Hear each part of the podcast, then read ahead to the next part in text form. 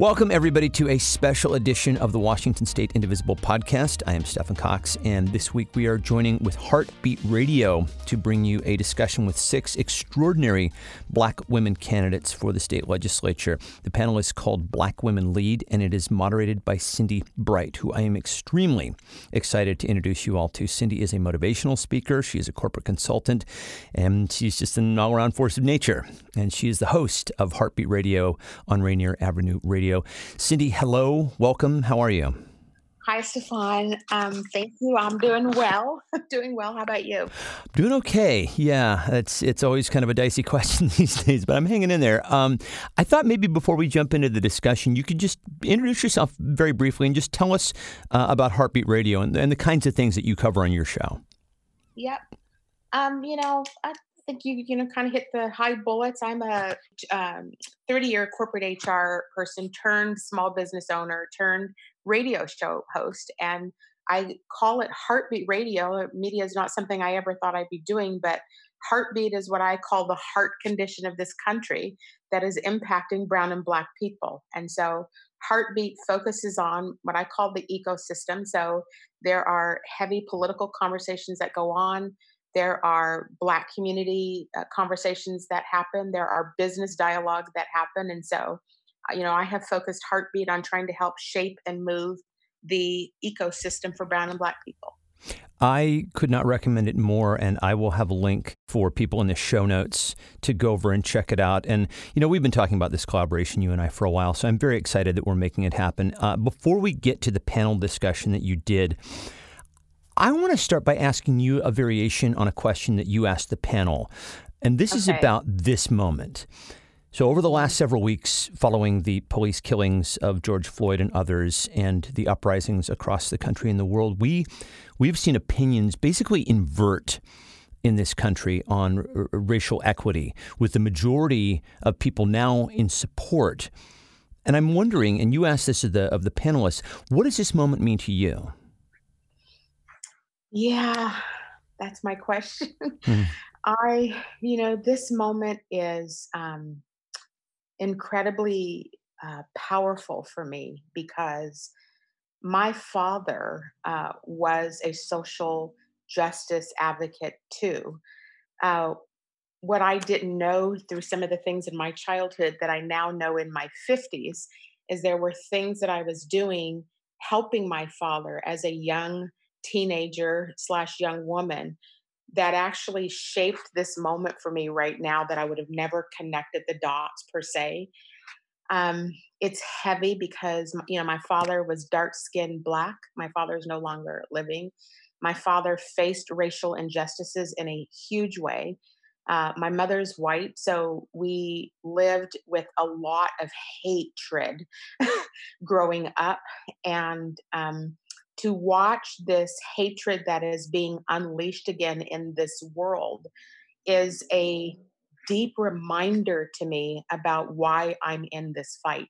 And so um, I would also say that uh, I had pretty broken down on Sunday watching John Lewis's body go across the bridge because it represents, you know, he's my father's age and or, or my father would have been his age. And to watch what we and you know black people go through. I know what my life is and what it entails even now um, and the things that i have to tolerate and deal with. But to see my ancestors and this is my family how my family has been shaped by all of these things the george floyd murder right? Like that could be my brother. That could be my father. Those moments um, it's it's earth shattering to me right now, right? But it's also lit the fire under. I mean, anybody who knows me knows I'm a warrior. I'm built to fight, and so it has um, propelled me even deeper into my purpose to be living through this chaos right now. I mean, it seems like people are listening in a way that they haven't been listening before. And by people, I mean white people. And, you know, you work in motivation, uh, you're a motivational speaker. And I'm wanting to ask you how you feel we can seize this moment right now and, and keep people motivated to make what could potentially be lasting structural change in this country if we get it right? I I I think we're doing that, Stefan. So examples are that you and I are talking together today, right? Um, you're asking and you're listening. Um, when you hear, I know you're gonna, uh, you know, the Black Women Lead conversation we had. It's to motivate white America means that they have to start to listen and stop trying to prescribe for us their views or their opinions about our lives and systems and things that we live with that they don't. And so to for us to move forward the shift that needs to occur is that black women must lead. We are the women you know we are the voting power in this country that is putting democrats in office we are the leaders of our families. We are the women out in the world swinging and fighting for justice for all of us. And, um, uh, you know, I continue to use the phrase that when Black people rise, all people rise. So that's the shift right now, right? Like, um, you know, I'm doing some work. I'm doing some work. This business for racial justice. It's a coalition that I've teamed up and formed with um, Frances Doing. She is the CEO, white woman CEO, um, and we're doing some racial justice work for Black Agenda. And the conversations she and I are having are powerful because we are talking about the role of Black people, Black women leading now, and white people learning to follow and not stepping over us or trying to take credit for our work or monopolizing our work and making money off of it. And there's just so many things that go on for Black women, right, that we have to deal with constantly. So. I want to get out of the way right now and, and let this conversation begin, but I'll just ask you briefly, and you allow all the candidates to introduce themselves. What would you like us to know about this particular group of Black women before we begin? This particular group of Black women represent me and they represent you. These Black women are powerful. These Black women are strong. They understand the systemic racism issues that are here in Washington state. They are going to be powerful voices down in Olympia to help create change. They're no nonsense.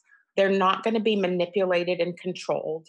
They're going to lead us out of this chaos of this of this racist society and a time when it is necessary to have black voices at the table. I believe in every single one of those women.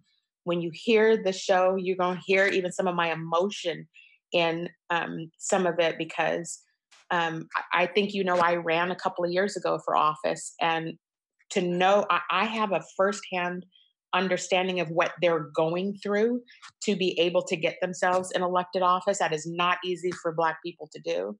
So um, I think your audience is going to thoroughly enjoy. And I'm just going to say, you know, there's some moments where you might feel like you're in church because there's some preaching that goes on. We we have a great conversation about some real stuff, but um, we went in right to the core of the issues. I think it's going to be your audience is going to enjoy it. I can't thank you enough for doing this. Well, I can't thank you enough for inviting me to do it with you. So I, I hope you guys enjoy this conversation.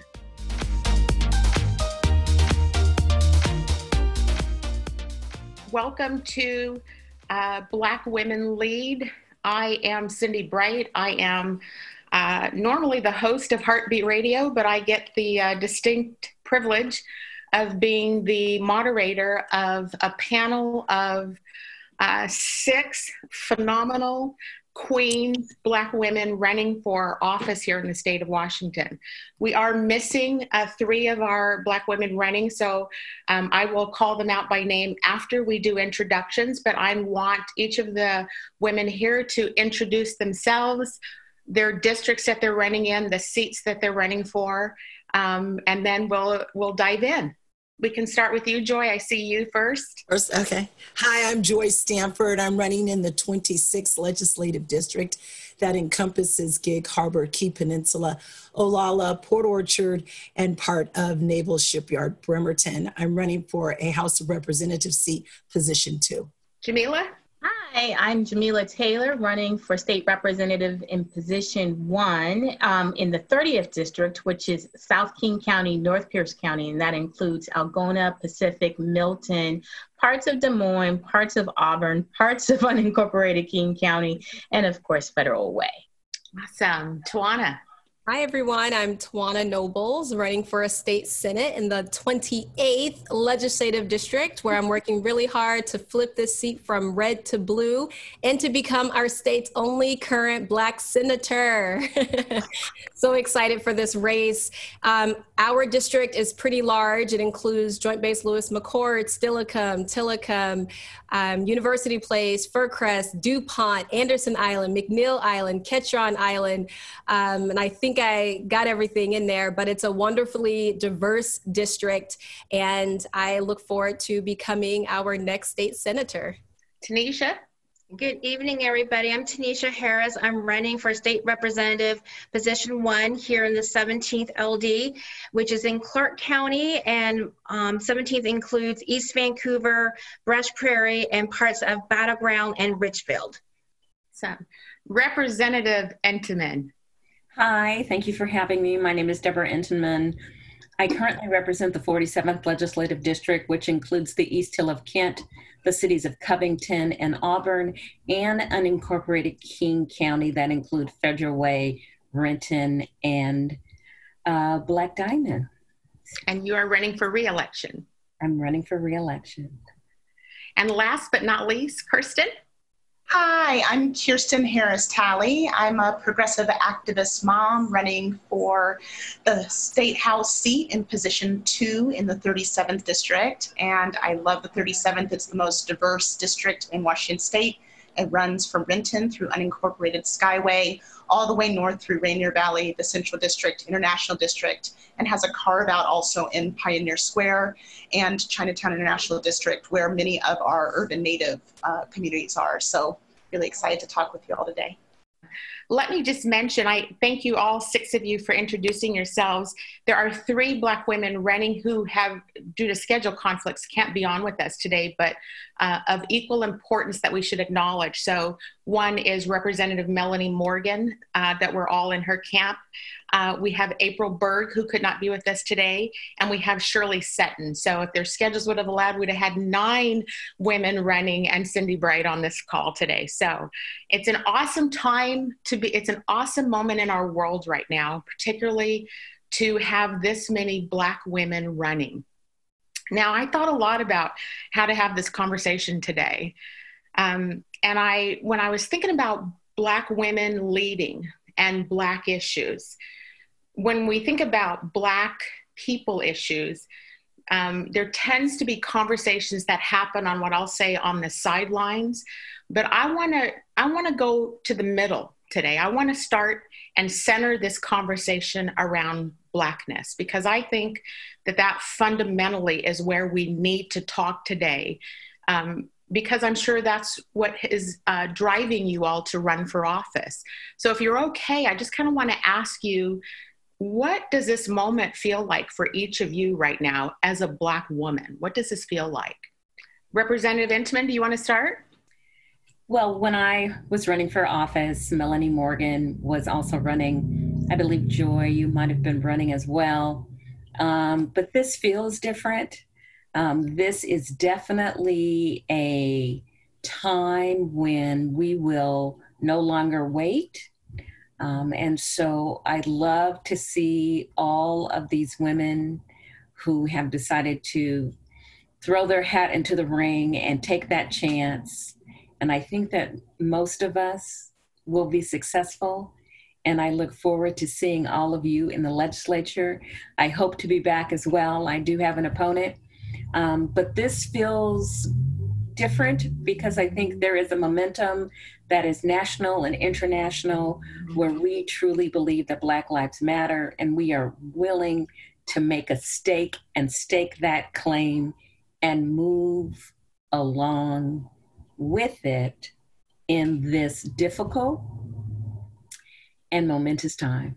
So this is amazing. I am I I every day I am amazed by the work that you are doing in your elections. I am amazed by the work that you are doing in community, and um, I am amazed by the recognition that we receive. So this is wonderful.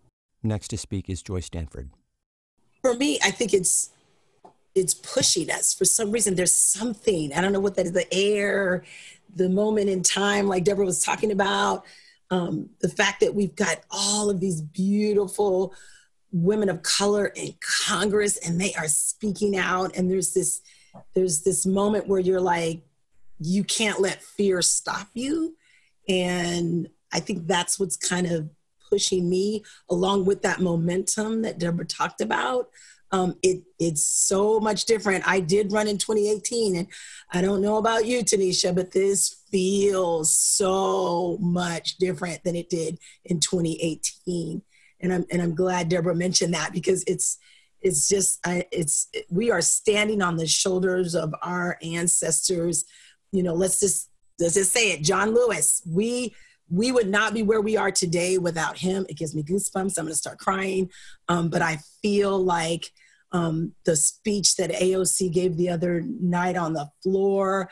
I was crying. I was like, this is, I am doing what I'm, I am where I'm supposed to be, and I am in the places and spaces I'm supposed to be, and I'm not going to apologize for it anymore, and I'm not going to shy away from it, and I'm going to go headstrong into it. So I don't know why, but it feels good, and I'm just going to run my race and do what I have to do. Tanisha Harris.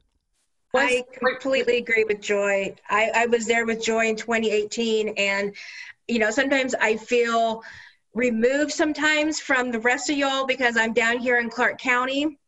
And I know in terms of the population of diversity and people of color, indigenous people is a little bit less. We do have Portland across the river, but here in Clark County, but I've always felt a part of Clark County. My father's family was one of the first African American families here in Vancouver in the early 40s.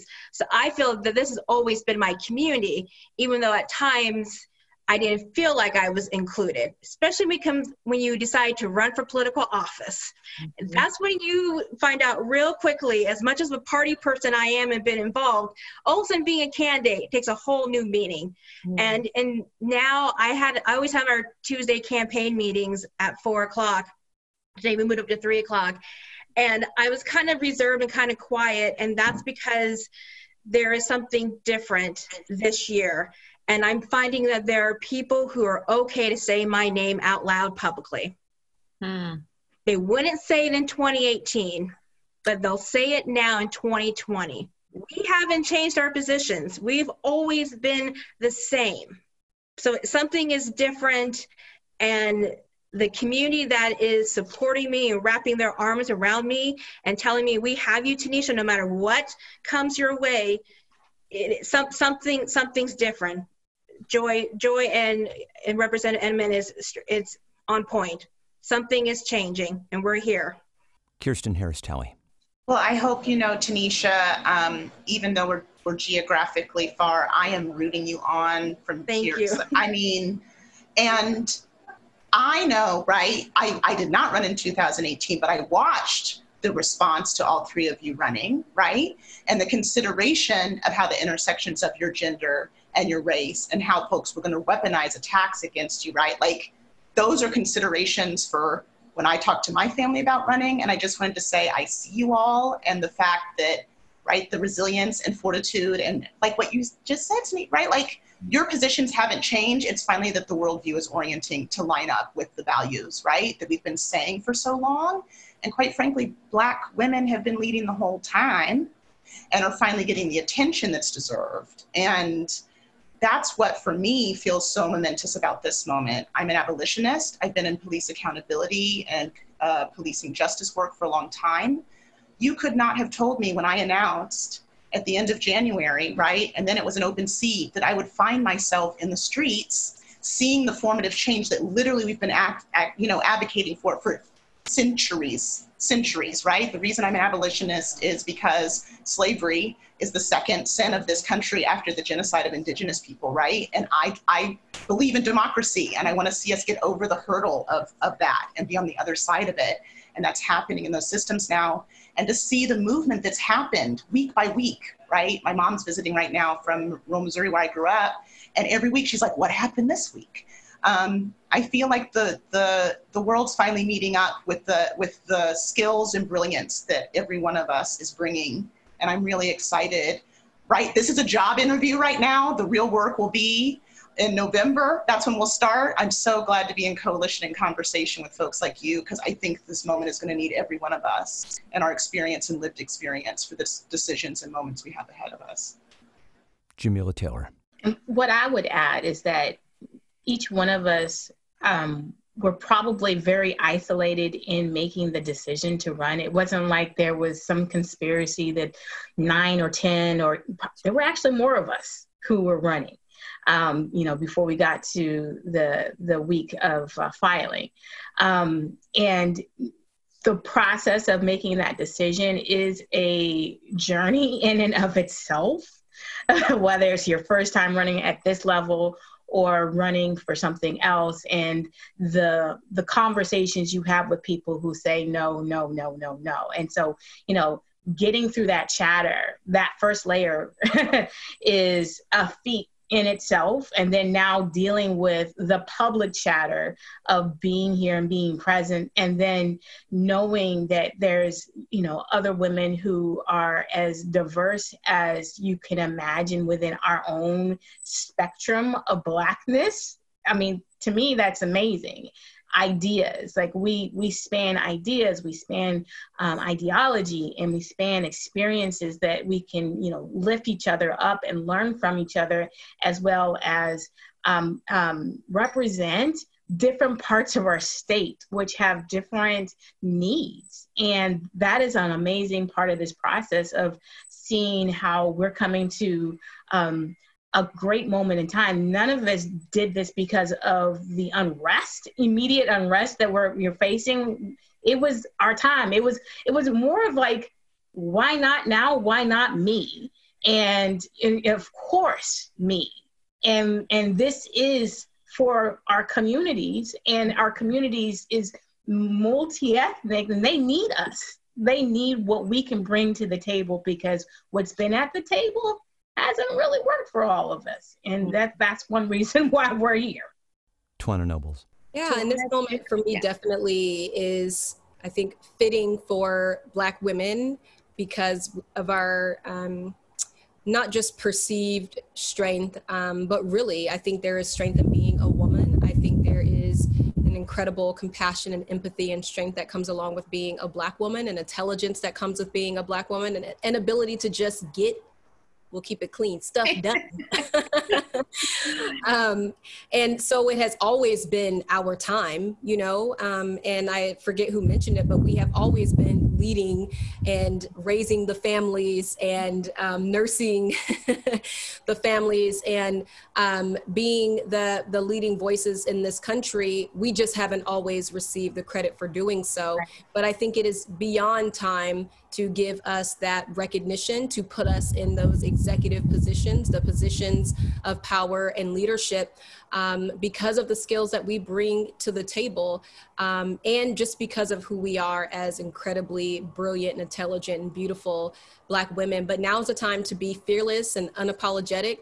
Um, now is the time for um, community leaders like us who understand the importance of racial justice always and now um, who understand the needs of our community, who can speak to solutions for housing and mental and behavioral health, um, but also bring the empathy and compassion necessary to um, find solutions and understand those, those challenging issues that our community consistently faces.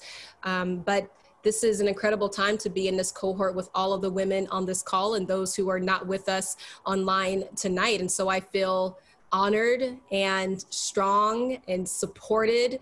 And I don't feel like I am alone, especially in spaces like this when I'm reminded of the incredible women. And I, I follow y'all all online, so I, you know, always get to feel refreshed by what you're doing in the community. But I'm happy to know you, proud to know you, excited for our victories um, in this primary and in November. Um, but I wish each and every one of us the very, the very best. Now is is our time, but it's been our time. So I'm gonna. I appreciate um, everything that all, all of you have mentioned. Um, I want to go deeper on this, and I'm to explain what I want to get at here. So, um, there, the movement is happening, no question about that, right? Um, all of us who are Black have lived through the experience of the moment when we are the, I will just call it the shiny object, and everybody wants us. Um, but then we get there or we get elevated to positions of power. And then the real stuff, I will use your acronym, Tawana, the real stuff starts to happen. And so, my question uh, for you guys is what transformation do you believe has to occur in the Democratic Party as a whole? And maybe Washington State Democrats also. What transformation has to occur in order to progress you so that when you are in office you're not just the object that that people wanted to have there but then want to squash and not hear? What do you believe? What are your thoughts about that? Yeah, and I can start since I oh. Yeah go ahead Twan. I was going to say I'll start with you. Um, but I think especially since tonight our, our theme is black women lead mm-hmm. i want to speak to you know myself as a black woman what needs to happen is not just the performative allyship of black lives matter but what needs to happen is all the, the real actions that should have been taking taking place you know 400 years now. Um, but we need community members to be sure to listen to us. And I know I hear Representative Entenman speak to this that a lot of what is being heard in the community has not gone unsaid in the state legislature. But our as as black women as black leaders we need to be listened to we know um, and can speak to the needs of our community and at least yes. based on our individual experience so it is time for our communities to listen to us it is time to you know make sure there is action behind Black Lives Matter. And, and specifically to the Democratic party, we need to make sure that when we say we want more women of color, more black women, younger candidates, um, just a, a, diverse pool, that we actually mean it. Because I've seen more people step up, and then I've also listened to the coded language about why they're not qualified, why they're not ready, why this is yeah. not their time. Yeah. So it's not mat. The actions currently don't don't match the Black Lives Matter profile changes. Correct. And then there is a difference for a lot of black candidates. I don't want to speak for everyone on this call, but I think even today on LinkedIn, where another man wanted to tell me that my LinkedIn profile needed to match my voters pamphlet. And my LinkedIn profile needs to just say whatever that heck again we keeping this clean i wanted to say you don't like running for can running for office does not give people license to start you know commanding what we do in our personal lives like that's not a campaign paid for that's my linkedin page. So it will say whatever i want it to say. And so i think there also needs to be a commitment by individual constituents and especially men and especially white men to stop you know, analyzing and criticizing who we are as Black women, um, and to simply think about they're not on my white candidates, I'm sure, or opponents' LinkedIn profile criticizing him. So the community treats us differently, has long, for a long time, disrespected who we are. And I'm so grateful that not just me, but the women who are here, um, as it was stated earlier, we've we've been demanding that we have never ever needed to be treated this way. And we've always deserved to be treated better. But our community needs to listen. Their actions needs to their actions need to match their black lives matter profile pictures. And men especially white men need to have a seat. Joy stanford is the next to speak. I think it was um, Donna Brazile who said in on a podcast with Ashanti Goler, she said, Black women and women, women of color don't even realize the amount of power and leverage they have when they go vote. And mm-hmm. if every woman of color and every black woman in America voted, we could swing an election so far. Like we just don't even know. And that is one of my fires of why I'm doing what I'm doing to give voice to those women who don't even realize they're not being heard or they're not speaking up. I, again, I'm in places and spaces I'm not supposed to be.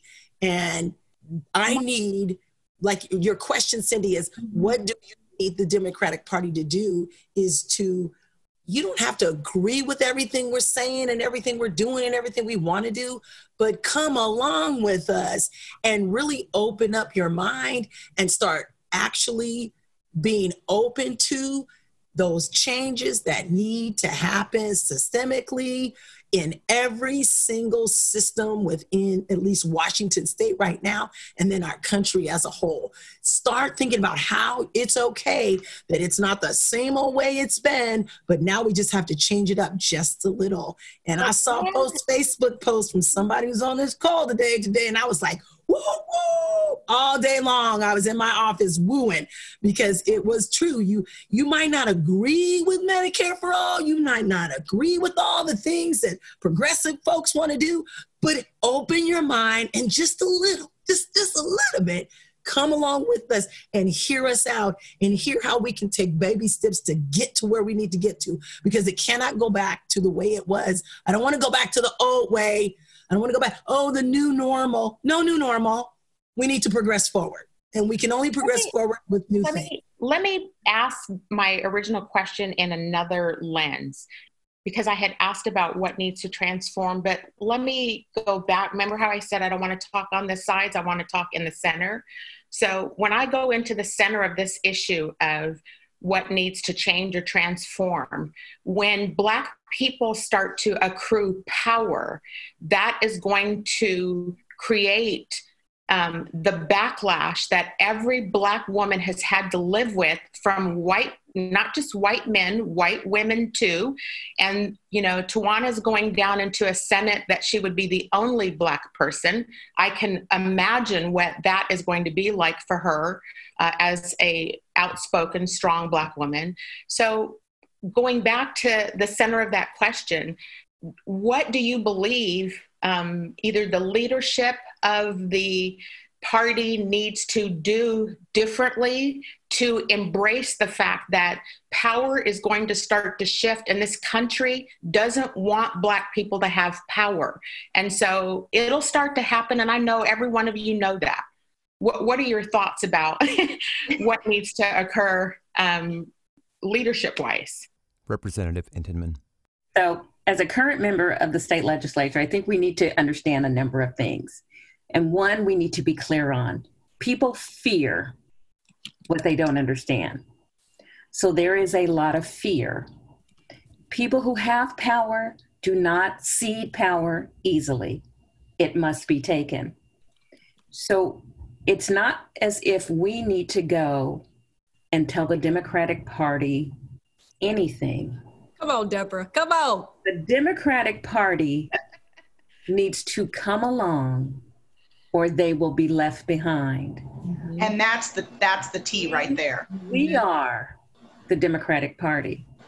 If we don't vote, you don't win. That's right. That's exactly right. I want to make sure that people understand this. If we don't vote, you don't win. Mm-hmm. So we will. And not- that means on your ballot at home and in caucus in the legislature. Exactly. mm-hmm. So so it is important for people to understand that. It is also important for all of us to understand that there is a structure. And what we know is when we are rebuilding something, we put up a scaffolding, we take down the things that we don't want, but we aren't in a position to implode the whole building. We would much rather preserve some of the things that we think are good. That is true. But people need to understand that there are some things we will no longer preserve. Mm-hmm. Now, when we were talking about the National Party and I am a delegate, I find it fascinating that they decided today, a day when many of us still have to work, a day when it was not a part of what was going to go on to be a delegate, today was the day they decided to vote on the platform. Mm-hmm That was intentional because they knew not everyone could participate. Mm-hmm. That was intentional because they knew not everyone could participate in the discussion and the debate about the national platform. So to see that they will not add Black Lives Matter and to see that they will not add Medicare for all, mm-hmm. that's an intentional slight yeah. and it will not be forgotten. Representative Entenman, you are also um, involved in um, some of the building political power for Black women. You're going to be doing some more, or you're doing some work around that uh, that has to do with uh, the state's funding deficit and um, can you talk to us a little bit more in depth about that work too, since you're bringing up some of the issues that? So, um, in in my work in the legislature, this is this is how I entered into the process. I have had many opportunities given to me, and I have taken advantage of them. But I often think about what would I want for my mother what would I want for my grandmother? And what would I want for any future grandchildren? I now have a grandson, but that has had, that has been how I have done my work. So when we went when I first got into the legislature, I worked on ending what they call full family sanction in TANF. And not everybody even knows what that is. But TANF is temporary aid for needy families. And when you sanction the family, and many of the reasons for sanctioning families were arbitrary and capricious. I want to make sure that that's clear. And we know that disproportionately, using data, African American and Indigenous families and Latino families were sanctioned most often. And fully sanctioned mean the family received no state aid because they didn't follow a particular rule. Now there are except there can be exceptions made, but it seemed like there were never exceptions made for Black families. Mm-hmm. So in the mm-hmm. legislation that I worked to pass, we ended full family sanction. So we ended full family sanction. Children will still get assistance in Washington state, even if their adults can't seem to follow a rule because children should not be punished for the actions of their adults. That's number one. Number two, we removed so many families from TANF, the state agreed that they would let families know that they could reapply. I want to make sure you understand this. The state is telling people that they told that they were kicked off of TANF and that they could never get back on, that they should reapply because they now qualify to be to be readmitted to the TANF program. That was a piece of legislation that I moved forward that was a piece of legislation that was passed. That was a piece of legislation that was signed by the governor. If you're disproportionately eliminating African American and Indigenous and Hispanic families from TANF, that's wrong. Mm-hmm. Uh, let me start, Tanisha, with you on this question I want to ask. Um, what do you feel the inequities are here in the state of Washington? Oh boy.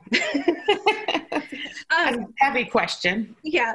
Oh, real, real quick, I want to go back to the previous question you had asked about. As somebody who's a party officer and has been involved in the party now for 12 years, being an officer year after year and now serving on the executive board of the Washington State Democratic Party, it's you persist. And there's different groups of people who will come at you, and you persist because you know the message we hear every election time about black women voting, black people voting. They're the base. This is what's going to happen. But yet, don't want to hear from us after we vote. I remember the very first time I ran, and I had a surprising victory on primary night. The quote was, The little black girl just needs to go away. Mm. The little black girl just needs to go away and um, I know who I know I know the men who said it. A couple of them have come around in 2020, four years later, but it's still there. It is it is still there, and that I think for us is what motivates us to work within the party to try to change it, to be at the table, to listen. Still a long ways to go, and I'm still going to use both my inside and outside voice when I'm at the table in terms of inequities, you know, in, in politics, I, I, think it's one of the things is, is why opportunity, you know, PAC was created. It's the, you know, where do as a person of color, where do you begin in terms of campaigning?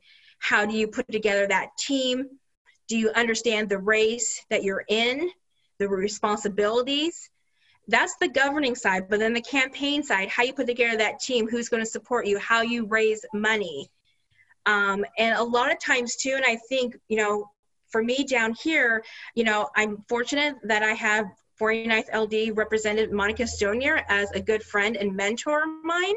But other than that, not too many people of color run for public office. And so it's creating your own path and putting the right people around you. And that's for any first time candidate, but as a candidate of color and a woman candidate of color, um, you know an inequity it, itself you know just running for political office because what we've seen the last two months now is the call for policy change not just national and state but county and city. And so that then leads into the, uh, the other inequities here. I think a lot of us can speak to as well because of the work that we have done. I do a lot of work on the county level um, working with Clark County Council and the court system being a, a CASA uh, advocating for foster care youth. So there's a connection between all the different layers of government. And so that itself are the inequities. I think that a lot of people are finally starting to see and understand. I mean, I speak to city council and county council members who are like, there's more people calling in to do, you know, public comment. There's more, we're, our staff is getting more questions about this department's budget, this department's budget. What's going on here? What's going here? What's the policy? Our school boards, the questions our school board and school districts are being asked now too. So your, those inequities a lot of people don't think about are starting to get exposed in a mm-hmm. lot of different ways thanks to you know black lives matter. Because it's kind of open up everything that people are seeing. Wait a minute here, I need to see this on a local level here, and how does that connect? Mm-hmm. And what does state, what does Olympia do? Because now I'm hearing from candidates in the city council and county council going, well, we need to work more with Olympia folks. That's a state issue, but the money comes down here, here, here, and here. So people are starting, there's that puzzle, and people are starting to see all the different pieces and asking more questions and asking for accountability. Can and I, that's what all of us are about. That's what all of us are about. Well, from Kirsten and Jamila on this too? Yes. Yeah, go ahead. Yes. Yeah. Um, Kirsten speaks first. I've been working in progressive politics for 20 years, and um, in in advocacy stance, right? So sitting in coalition, um, usually of tables of folks who are all marginalized in these processes and distanced. Um, and I say marginalized, right, because that, that's not unintentional. I think, right, we've all the time out how structurally the system is not built to contain the multiplicity and brilliance of us because it, it that right but the promise is that it can be built that way and hearing right what you just said about people showing up and asking the questions it always starts with the questions and the vision um, and with Washington State, the reason I've been working in progressive politics, always forward, never backwards, is because, quite frankly, when you add a gender, an age, or a race ethnicity lens to any issue in Washington State, we are not the most progressive at it, mm. period.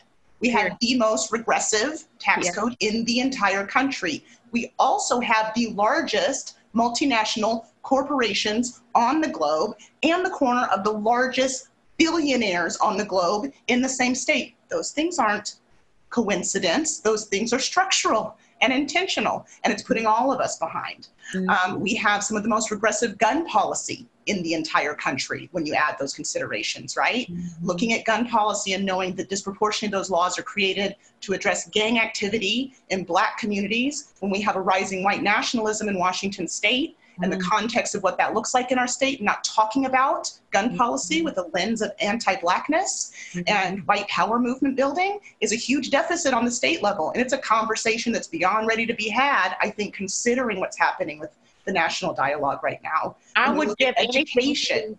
I would give anything to be a fly on the wall in the legislature this next session to watch you women. I would give anything, and my show is going to be reaching out to you because I am definitely that that that is exactly right, right on.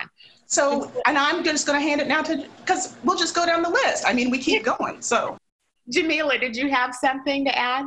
I have lots. what I will say is that I know I'm doing something right when I'm uninvited to the table. That's that's been my process in black as a black woman in politics and a black woman in leadership in this community. And what the Democrats have to understand is that you are better with us in the room mm-hmm. than having us outside doing what we do to mobilize the people because then your your struggle, your ultimate goals, which are universal. Like what we're asking for is universal. It it supports your goals. Our goals are aligned. So so you're better with us in the room. And mm-hmm. one of the other structural changes is going to have to be is that our social capital is different than your social capital. So you can't mm-hmm. navigate us in the exact same way you navigate your peers who you grew up with, you have um, in group level of contact with. Um, and the way we engage in, in politics and the way we engage in community is relational just mm-hmm. it's a different type of relational because we know that all politics is relative um, but it's also very transactional. And so you know when we are resisting that effort to be transactional and you're frustrated by that because you can't just get what you want done um, then you have to navigate working with us differently um, you know, the, the other problem is the other challenge that the Democrats are going to have to look at is that, you know, we always have an additional layer of strategy that we have to address. Right. You know, depending on where we are in the state of Washington, we navigate things differently. So just because you talk to Joy about one thing or talk to Ms. Debra about another thing or Tanisha or Kirsten, we all are in different locations and we navigate differently. So you can't just say all the black delegation are going to do the exact same thing on the exact same moment. I mean, because some of the ideas that are even being shared tonight, I'm like, well, that's not going to be the strategy I'm going to take. Um, but that doesn't mean that we aren't in, you know, appreciation of the work that's being done. And so it's, it's that's the level of normalizing blackness mm-hmm. that our black experience is not the same. Our history is not the same. Just like being an American is not the same for everyone else. Mm-hmm. We are American, but we all have different histories that we bring to the table. And uh, one more thing I will say is that, you know, well, a couple more things. You know, they're going to have to change a strategy on really valuing bringing us to the table around getting us in front of the, the traditional donors, the folks who have historically not known that they share our values. We share your values, but we're not getting in front of those folks. And that's that's the power that you, you keep as a gatekeeper. Because right. if we're not able to get the money, right. And and I think all of the women on this call are outperforming outperforming many of our peers financially. A lot of these PACs who have figured it out quickly and said, we are putting our money, our resources, our time, our energy into this type of leadership. And so it's no longer that we're going to be sitting at the table and you're going to take our labor without the results that need to come with it. You, mm-hmm. you can't value process over results. And that's where we are as candidates, regardless of where we fall on our politics, we want results. It's not about the process to say we're in the room. We want to get the results. And none of us here are valuing ourselves around simply being elected. This is not a goal for us. This is what our community needs for us to do. This is what our state needs us to do. If there's any mistake about that, we can go home and take our cookies with us, and then you wonder what the heck just happened. What scripture would you like us to turn to next, Jamila? Well, you know. amen. amen. Just pass the offering plate. You can have all the time tonight. This is why I'm social distancing at home because I can't keep this to myself. I cannot stay outside your personal space because you must hear this. You must feel this. You must go with us in the journey. And that's why you want to be on this journey with us because we are going to take Washington to the next level. This is not mm. because we're out in front doing something unusual. We are taking care of the whole state. You know, there's that meme where you see the old grandpa who's mad at his wife, but he still has his umbrella over there protecting her. That's what we are doing, even for those who do not share our values. Right. Because we are going to pull ourselves, our state, out of this COVID 19 pandemic, no matter what. We are moving our whole community forward. Let me ask, I, I think you might need a sip of water, Jamila. Let me thank you for that passionate, like all of it. I will say that I have my son actually texted me and said a group of Zoom calls with black women and all of our heads are moving. like we were all just like, it's so funny. Um, so that was passionate and was right on. And it, it is, time for Black women to be leading this change. And so let's talk, you know, where I'm watching the clock here, so we're coming down to the wire here. Um, let's talk about what you believe in the state of Washington. Like, how do you see the state, the state of the state of Washington, and what do you think needs to change here uh, for our communities to thrive? Uh, Tawana, let me start with you. Thank you. And that's a great question. And I go back to what I said before. We definitely, in our state, um, need to make sure that we are listening um, to our you know black leaders our leaders of color. We definitely have to show action. So i and, and this is not just as it relates to us being black women who are leading but i think especially now as our communities are continuing to face the consequences of covid-19 our communities are losing jobs and um, losing income losing businesses um, many of them simply losing hope Mm-hmm. And so, what I see for this state is we're going to have to deliver.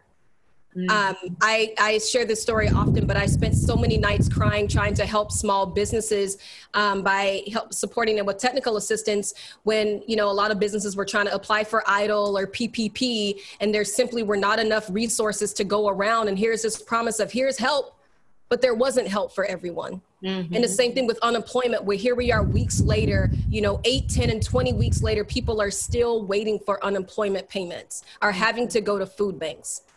So we definitely are going to have to do better by our community because we are not in a good state. Mm-hmm. We are hurting, we are in pain, we are, you know, experiencing so much loss. And on top of that, our budget is thinned out. Yep. So we have greater need but not more money to support the need, not mm-hmm. more money to fill the gap. Mm-hmm. And then we have the new news of school is online mm-hmm. which will keep us safe. But there are so many babies and families that we do need to worry about that are not in safe environments, that do not have access to Wi Fi, that do not have technology at home. So we're going to have to deliver for our community. Mm-hmm. And the best way to do that is to definitely elect leaders like those of us on the Zoom call tonight, Black women, leaders who understand the needs of community, who bring that compassion and empathy and, and just experience leading for fighting, you know, fighting for change in our community, demanding change in our community, but also being skilled enough to um, I think you mentioned it earlier, um, Cindi, where there is going to have to be some learning. We're skilled enough also to share the narratives, the stories on the ground because we are connected to the community. We're on the ground. We're grassroots leaders who are on the ground and, and will share the stories, the, the TANF stories, the WIC stories, the I still got evicted stories, the, um, you know, housing insecurity stories um, with our, our colleagues in the state legislature as we are saying how critical it is to preserve resources for our community at a time when we and, know cuts the, will need to be made. And to that point, Tawana, you know, the, um, you know, my professional experience has exposed me to executive decision making for years. And I, I will say that, you know, people will sit in and all of their heads will be nodding this way. Um, and people that we believe are lined up with us. But let's be real about inequities and decisions that you're talking about. Because in order, any business who is running on a deficit, losing money, has to make serious trade offs, which means somebody has to go without. And the communities that are always going without are the brown and black communities. In order to move Washington state forward, it is my perspective that the services or things that are not that are helping non people of color are going to be the services that have to be parked right now in order to build equity into our our social justice systems to progress brown and black people and protect our jobs and health and all those things that are coming right headed yeah. so as i take 2 minutes to try to ask this question Um, what systems do you all see here that you think need immediate attention to help protect Black people? Kirsten Harris Talley. For me, the first system is what is the system that's going to feed the solutions we're going to have to build? And that's going to take money, cash money, which means our upside down tax code has to be addressed first. And, you know, I served in an appointment on Seattle City Council in 2017, and folks asked me why I didn't, you know, go for a city level, went for a state level. It's because the structural change I needed to see for Black folks here in my corner of the world needed resources, and the mm-hmm. preemptions and policy at the state level is the barrier. So I'm not going to keep chipping away at a rock here when I can move the boulder with the lever up there. So that's what we need to structurally do.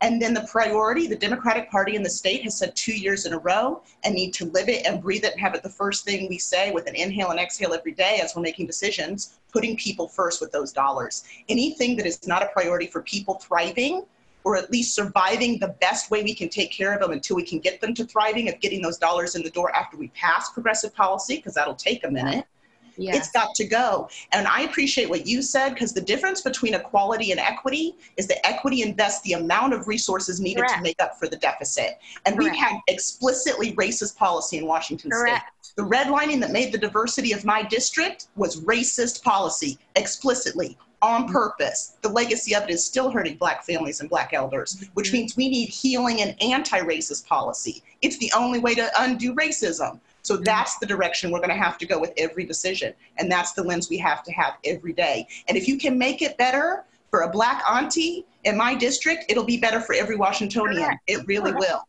Correct. Thank you for um, emphasizing that, Kirsten. That is an exclamation mark, exclamation mark.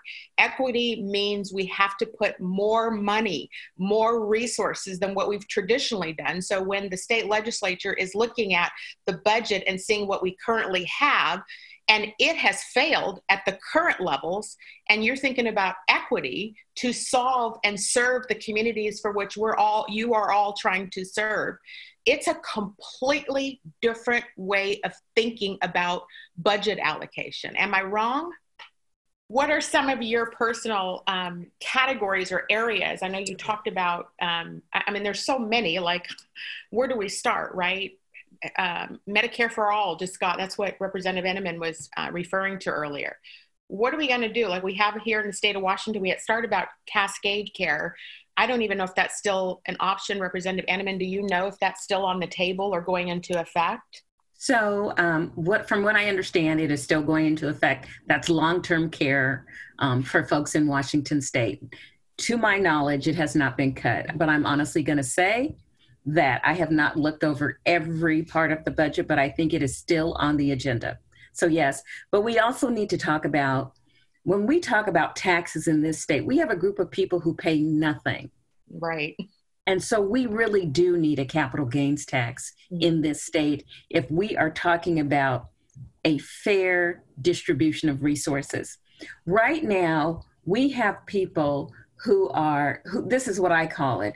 It's the people who consider themselves in the middle class and the working class fighting against the people who are poor. Mm-hmm. Because their impression is is that poor people don't work. And we know that poor people work. Their impression is that poor people don't work, don't contribute, and take things away from them that they really can't afford to give to their families. We need to change the whole paradigm and look at people who aren't paying taxes at all Mm-hmm. And instead of having the working class people and the middle class people being angry with poor folks, we need to hold people who are wealthy accountable. They build their wealth off of our backs. When we talk about monetizing, when we talk about data, we know that they are making a lot of money by monetizing data and I want them to pay the taxes on on that monetization of that data. Do you think we have you a shot trade it, it You can trade it on the stock floor. You can pay taxes on it in the state legislature. You think we have a shot at getting that done? I think we have a shot. Okay. I think we have a shot.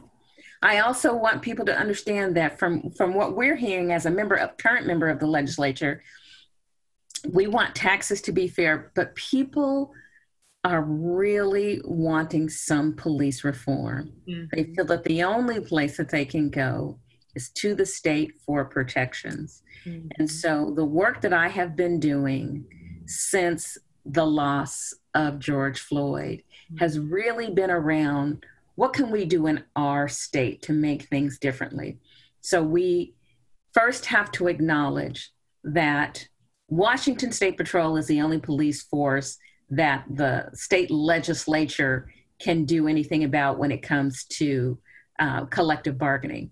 But what we can do is look at the training through for all police officers in our state.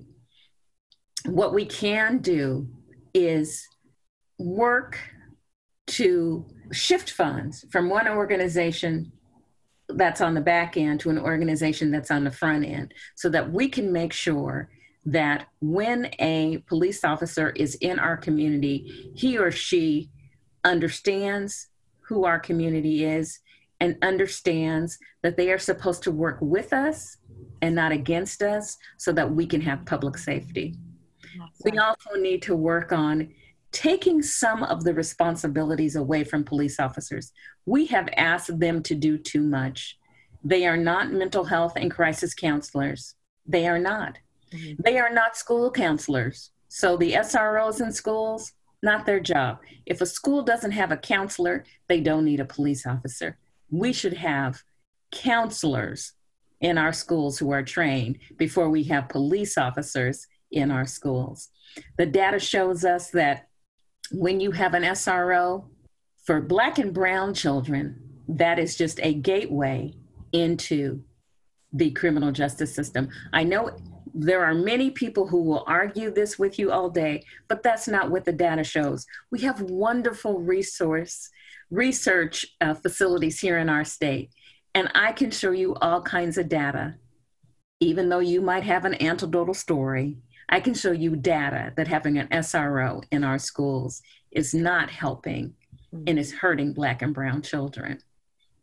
So those Thank are the you. things we're working on, as well as getting the capital gains tax and holding on to the inroads that me, we have made in equitable funding for higher ed. Now, I'm on the board for Renton Technical College, and I talk about this all the time.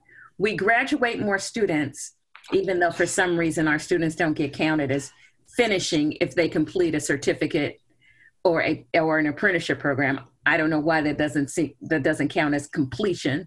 Uh, it only counts as completion if they go on to a four-year college or university.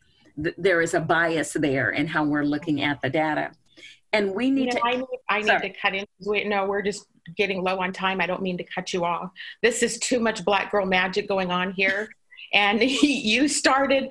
Uh, we could go um, Representative Entenman, where you were starting to go, I just had a whole litany uh, of topics, um, but we only had an hour today to talk. And let me, uh, before I go in and ask each of you to do a closing, let me just let me just express something to every one of you and to all of the listeners, people who are watching this. This is a moment. Um, I'll get choked up saying it because we need you. Our community needs every one of you in office. And what people need to understand, and I, one of you guys mentioned it, that when Black people succeed, everybody is succeeding. We are the lowest denomination that anyone thinks about in any in any of these systems and I could preach, but I don't want to show up Jamila on church today. And so I do want to give, we've only got a couple minutes left. So I want to give each of you, there's six of you, so I'll give you 30 seconds. I want you to do a closing statement. We got to get these women in office. We got to get people your ballots in. The primary is next week. Um, let's do some quick closing statements. Blessings to every single one of you. I am praying for you. Representative, would you like to do a closing? Thank you. I'd like to say, please complete your ballot. Please work with your elders to complete their ballot and to get them turned in. We need them turned in as soon as possible. Do not wait until the 4th. Get your ballots in this weekend so that we know on the 4th that everybody is done and we are just going to be sitting waiting to hear the results. Yeah. And I would also like to say if you consider supporting me, go to debraentenman.org and make a donation. Thank, Thank you. you, Representative Entenman. Joy Stanford. Thank you. What an incredible moment in time for me. I took a couple pictures. We're ready to do the work. Every one of us on this call today is ready to do the hard work. We know it's going to be hard, but we are ready for this. Like Cindi said, when Black people win, everyone wins. Everyone.